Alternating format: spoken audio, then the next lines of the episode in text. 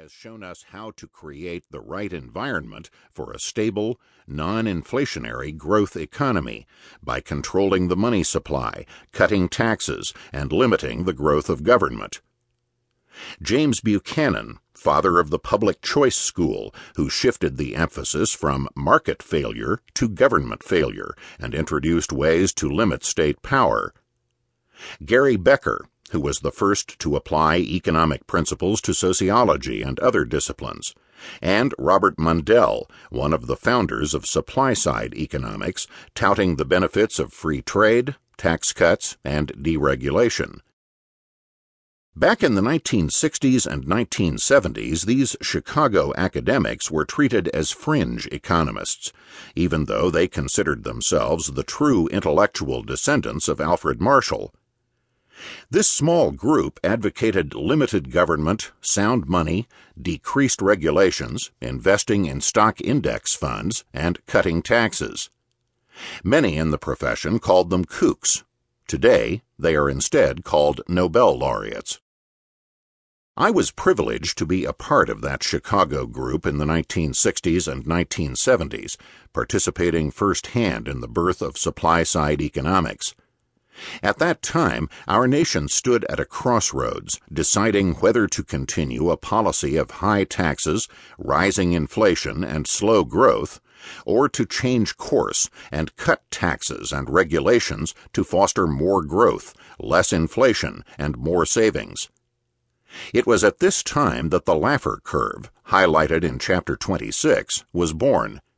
The idea that a sharp cut in high marginal tax rates could so encourage savings, productivity, and economic growth that government could enjoy more revenues, not less, Welfare spending and income support programs are also commensurably less as the economy expands. Indeed, the best form of welfare will always be a good, high paying job. In short, not only do tax cuts cost a lot less than anyone currently believes, but they are also often the best way to help the poor. Tax cuts can cure all manner of maladies. The supply side revolution thus spawned the Thatcher Reagan revolution and a new paradigm in economic science. The Reagan era tax cuts spurred not only excellent economic growth, but also enormous savings. Just look at the economy that supply side economics has ushered in. I've never seen a major economy that comes even close to the current U.S. economy.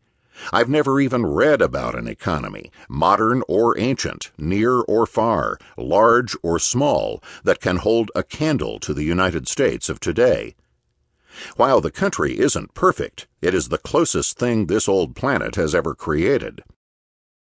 Today, the U.S. economy is the only developed economy that is also a growth economy. I believe this is true because of the incredible policies put in place over the past 25 years.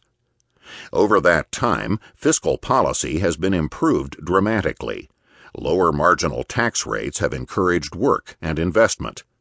Monetary policy has been improved greatly, so we now have stable, low inflation, translating into much lower interest rates for borrowers. Trade has gotten freer, creating more wealth for the United States and its trading partners. Finally, economic restrictions and union membership are lower, allowing markets to function more freely. If you want to see the effect of these changes, just look at the stock market. From January of 1966 through July of 1982, the average annual compound real rate of return of the S&P 500 was negative 6.1. Really think about that. Due to poor economic policies, the stock market barely appreciated in nominal terms, and returns were actually negative due to the huge increase in price levels. Since pro-growth policies were instituted under President Ronald Reagan, though, the S&P 500 has delivered an average annual compounded real rate of return of 8.1% from July of 1982 through today. In short, supply side economics has hugely improved the economic lot of our country, and it is sweeping across